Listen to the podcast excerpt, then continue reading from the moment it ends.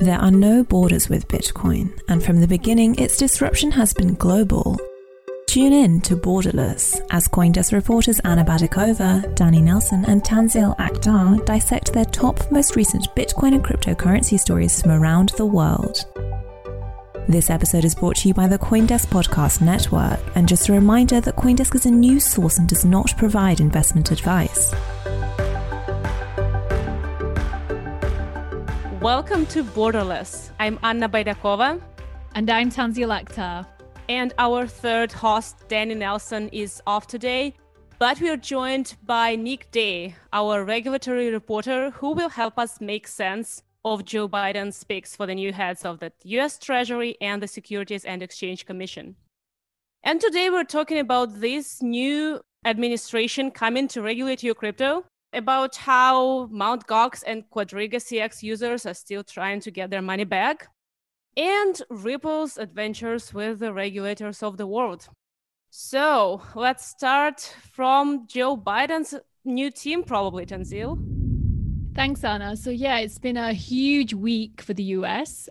Donald Trump is no longer the president, and Joe Biden has taken over. And what's interesting is that he has named Gary Gensler as his pick for chairman of the US Securities Exchange Commission. So apparently, this is really good news for the crypto community. It's been taken as a positive. And another notable appointment is that Rohit Chopra is as the director of Consumer Financial Protection Bureau is also being appointed as part of Biden's transition team. So, what's interesting about Chopra is that he has publicly criticized Libra, which is the Facebook led cryptocurrency project that's since been renamed Diem. So, both of these appointments are quite notable. You know, Gensler could be a positive for the uh, crypto community. He has a great history. You know, he's been on Wall Street for ages. He's had a stint in teaching about crypto and blockchain at MIT. I think that was in 2018. So the big question is is Gensler's appointment positive news for the crypto community? Nick, what, what are your thoughts?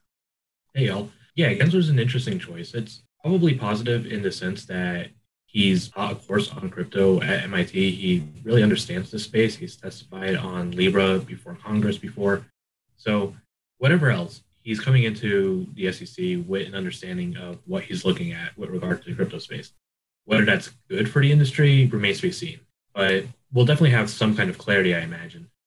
Entirely possible he'll regulate it and he'll regulate it in such a way that the industry will not be happy. You know, for example, he's made it clear he believes that certain tokens are clearly securities under federal law. And there's also a lot of hype that, you know, Gensler will approve a Bitcoin ETF. So anybody who's been watching the space for years will know that the SEC has rejected numerous applications from VanEck to the Winklevoss twins. I think Bitwise Asset Management also had an application. So I think there's a lot of hype that his appointment this year will see an approval of a Bitcoin ETF, which will be a game changer for the sector. What, what are your thoughts? Do you think that's going to happen or? Yeah, there's a lot of anticipation that he will oversee the approval of a Bitcoin ETF. So going back to 2018, Bitcoin ETFs were all the rage. People were really filing a lot of applications for them, and none of them were approved for various reasons, including concerns about market size and you know whether or not it was easy to manipulate. But Gensler's former CFTC colleague Jeffrey Bandman wrote in a op-ed for CoinDesk last week that he does believe an ETF will be approved. Many online also seem to agree with that assumption. My guess is probably a combination of Gensler's comfort with the space, as well as the market's growth over the last couple of years. But yeah, the signs seem to be pointing towards yes. But do you think that Gensler's approach will be significantly different from Clayton's? It would look that way so far. I mean, we haven't really heard from Gensler yet. We haven't seen anything of what he wants to or intends to do. And what we do know for sure is that he's a very you know pro-regulatory type. He oversaw the CFTC in the wake of the 2008 financial crisis. He did a lot of work around regulating derivatives products. So it's very possible he will institute a you know very pro-regulatory structure at the SEC uh, as far as crypto goes. But you know, at the very least, his comfort level at the outset should be higher. You know, Jay Clayton was looking at a fairly new, fairly young crypto space And, and I haven't seen anything to suggest he'd had extensive knowledge of crypto prior to taking the role at the SEC. But Gensler does not have that kind of lack of uh, background. He's been steeped in this for years. By the way, you all should know that Nick has been closely following every big and small move in the US politics regarding crypto. And he's now doing a weekly newsletter named State of Crypto Digital Currency in the Biden Era. So subscribe to that if you don't want to miss anything important in that space. Coming back to the new Biden speaks, uh, what about Janet Yellen, though? She made some harsh remarks about crypto being used for illicit activities recently, and crypto Twitter was so, so unhappy about that. And it, it looks like even the Bitcoin price reacted. What do you think, Nick? Yeah, so I don't think we can really extrapolate a lot from what Yellen said. So the comments she made was uh, during the Senate Finance Committee's hearing about her nomination basically she was answering questions about how she was going to approach her job uh, in front of you know a dozen senators or so. So given the context of where she was, she was testifying before a Senate committee that just two weeks earlier had been evacuated from the chamber because an unruly mob was storming into the Capitol building. And some of those people who are in that mob are currently being investigated and arrested by the FBI. And the FBI is also looking at whether or not a French computer programmer sent them half a million dollars in Bitcoin prior to that mob. You know, just given all of that context, I don't really see, you know, how she could have made a different response. You know, it's very possible she could have just said, uh, you know, I'm aware of this and I'm looking at it, but I don't have any conclusion. But, you know, realistically, I don't think she could have made much of a different response bigger question is what she'll do when she actually takes office and how well she's been following the space for the last couple of years. Because, you know, as we previously reported, like she hasn't mentioned Bitcoin at all or the crypto space at all since 2018 prior to this week. So it's entirely possible she just hasn't been following along. She got the question, she gave a response given, you know, the immediate context of what she knew and what she had and where she was. It remains to be seen what will actually happen. Despite Yellen saying that crypto is being used for money laundering and terrorism, blockchain investigation firm Chainalysis said that crypto related crime actually fell significantly in 2020. So we're hearing the opposite through research firms. Crime is falling related to crypto, which is great news for the sector, I think. Right, but according to that same report by Chainalysis, crypto scams are down like we didn't have any new PlusToken in 2020. Surprisingly, the dark market activity is actually up, if I'm not mistaken, and the ransomware activity is also up. So it's like the crypto illegal activities are down, but maybe not so much.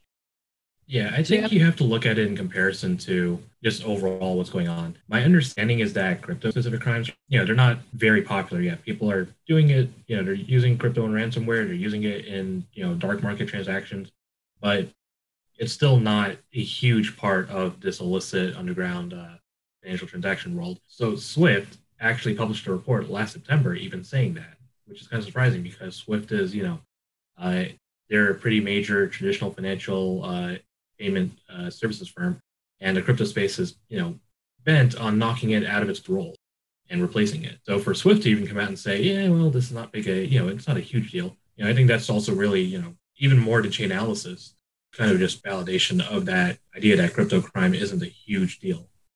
I wonder what you're gonna be looking for, Nick, in the coming months. What should we expect from these new regulators coming in? Yeah, so there's a couple big things to be watching out for. Number one will be who gets tapped to lead the agencies. So we've already talked about Gensler, the Office of the Comptroller of the Currency, which is the federal banking regulator in the US, and which under former acting Comptroller Brian Brooks implemented or uh, published a number of you know, guidance letters and you know pieces of information that the crypto space deemed really friendly.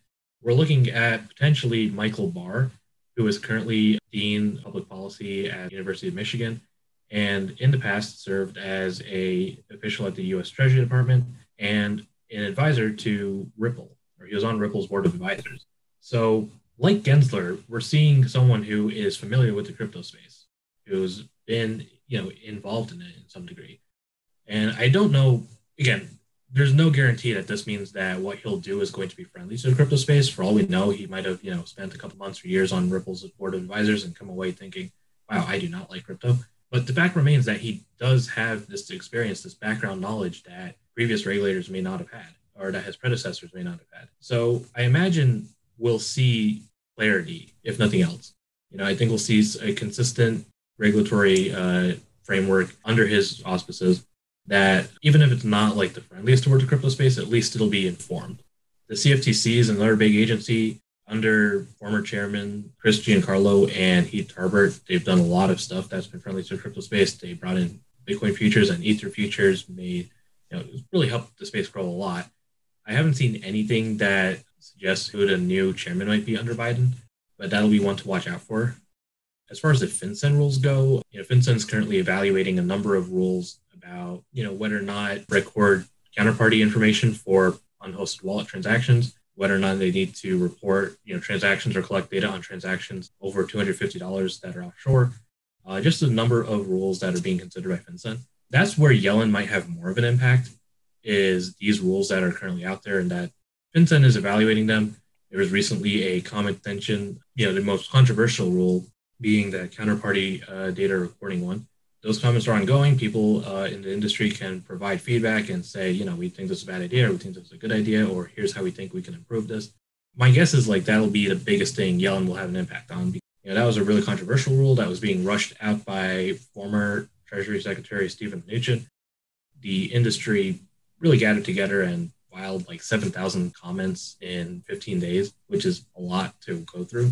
I have no idea where that'll end, but probably like the most interesting aspect of what FinCEN is doing there is they kind of bifurcated the rule uh, when they extended the comment period. They put one part that's kind of you know a currency transaction report aspect that's in line with traditional fiat uh, reporting requirements. That's got another 15 days, meaning that's very gonna that's gonna be fast. That'll probably happen. But the controversial part is getting like another 45 days. So that's the part that it kind of says FinCEN doesn't, you know, they're not sure about this. They're not wild about it.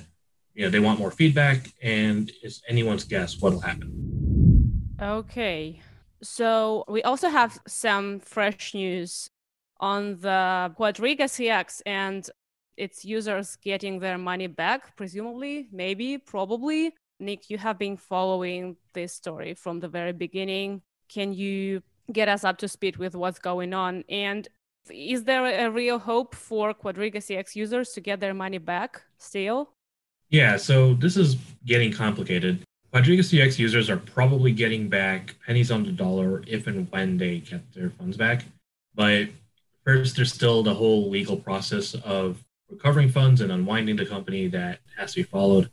The most recent update by Ernst & Young, which is the court-appointed bankruptcy trustee for Quadriga, said that they're looking at two potential dates for evaluating the cryptocurrency. Basically, they want to know or what date they should pick for how much the cryptos they have are worth. And they're looking at either a date in February 2019 when Quadriga first collapsed and entered a civil rehabilitation process uh, in Nova Scotia, Canada, or they're looking at an April 2019 date when it went into bankruptcy. So the difference is basically if they go with the February date, users who held more cash than crypto will receive more back. Whereas if they go with the April date, users who held more crypto than cash will see more back. Why? Now, these that? ones basically because of crypto's volatility. The price increased between February and April. And the way they're planning on dispersing it, it's not just going to be, you know, they'll convert everything into fiat and then distribute based on what people have in claims again, this is where it gets kind of weirdly complicated. Yeah, so that's what they're looking at right now. They're going to go to court and discuss it on January 26th. Why do you think it's taking so long? Actually, the story is like more than a year old, right? Like it just like from the outside, it looks like it's taking extremely long for every new step, for every new decision or petition or whatever happens in this process. Yeah. So honestly, this isn't even taking that long so far. You know, we're, gosh, two years into this. But if you look at comparable exchange collapses like Mount Gox, you know, that's been going on for, I think, almost six or seven years now. So it's the legal process. It takes time to unwind companies and dissolve things and make sure they figure out where all the funds are and you know they know who they have to send funds back to. Quadriga in particular, I don't know if this has been discussed recently, but they're also uh, currently being audited by the Canada Revenue Agency, which is convinced that Quadriga did not pay taxes during you know, the time it was around. So that'll be a complicating factor. Ernst & Young can't distribute funds until the CRA finishes their review. No one knows when that would happen. So, so the Quadriga crash happened in 2018, right? When the CEO was reportedly dead. Yeah. So Gerald Cotten's the founder and CEO. He reportedly died in December 2018, and his death was announced in January 2019. And yeah, so that's when things basically kicked off. It's actually funny that Quadriga CX situation, which happened in 2018, was not very different from the Mount Gox situation, which happened years before that. Um, but in both cases, like there was a single point of failure, one person was holding all the keys, then these wallets just were lost. We've seen a bunch of exchanges failing over time, but I don't remember anything that failed so spectacularly recently as Quadriga. And just, you know, have this crazy situation when there is a single laptop with all the crypto on it and nobody can get it. It remains to be seen what we learn from that probably we, we're gonna learn don't keep all your crypto on a single hardware piece and just don't manage your exchange this way. On other topics and also some regulatory stuff ripple has been grappling with a bunch of trouble since the sec sued it. In december the Securities and Exchange Commission believes Ripple has been selling unregistered securities uh, its XRP tokens. And the court case is still in progress. Nothing has been decided yet. But soon after the lawsuit hit the news, Ripple got hit with an avalanche of bad news. Uh, a bunch of exchanges and brokers worldwide suspended XRP trading. This includes Coinbase, Kraken, OKCoin, Bitstamp, eToro, Crypto.com, Genesis, and others. But it looks like Asian market likes Ripple much more, and the Asian regulators too, because Japan's uh, securities regulator reportedly recently told the block that XRP does not qualify as a security under Japanese laws. The SEC believes XRP is a security, and Japan's securities regulator doesn't. Also, there has been a little rally for XRP, and people believe that Asian investors were quite enthusiastic buying it when the price dipped after the SEC lawsuit. So I wonder if this looks like a good turn, like the kind of a opportunity or hope for Ripple in Asia. Like, will it help Ripple back in the US? What do you think, Nick? I don't see how Japan classifying you know XRP as not a security, or even the UK saying it's not a security, really impacts the US SEC's case. I mean, this is kind of like where the whole it's where it gets weird, right? You know, we have we have this idea of crypto as like this borderless thing that you don't need to be restricted to a single country. It's not it's stateless, but laws still exist, and you know each country is going to enforce its own laws its own ways. So, according to the U.S. Securities and Exchange Commission, Ripple's uh, sales of XRP over the last seven years qualify as securities transactions. You know, that shouldn't impact how Japan or the UK or anyone else sees XRP, but also how Japan and the UK and all those other countries see XRP probably won't impact how the SEC pursues this case, even with Gensler coming on board. Well, how the SEC sees XRP might actually impact how other regulators of the world see XRP because oftentimes other countries look at, at what us is doing doing something similar which might be not the case this time. But another interesting thing is that ripple has been very vocally upset uh, with what's going on in the us regarding the regulations and it's being hinting that it might move its headquarters out of the us say to london or to the middle east or wherever then it said that, uh, well, maybe it, it's going to wait for the new Biden administration to come and hopefully some more regulatory clarity will be there for them. But so now we see the new Biden administration coming. We see Gary Gensler will probably be the new head of the SEC. And what does Gary Gensler think about XRP, if anything? Do we know? Yeah, so this was a find by Danny Nelson. May he recover quickly. Thank you, Danny. During a lecture at MIT, uh, Gensler said that, quote, yes, I do think XRP is a non compliant security, but this will not be resolved just by the Securities and Exchange Commission. It will be resolved by some courts, whether it's appellate courts or the Supreme Court.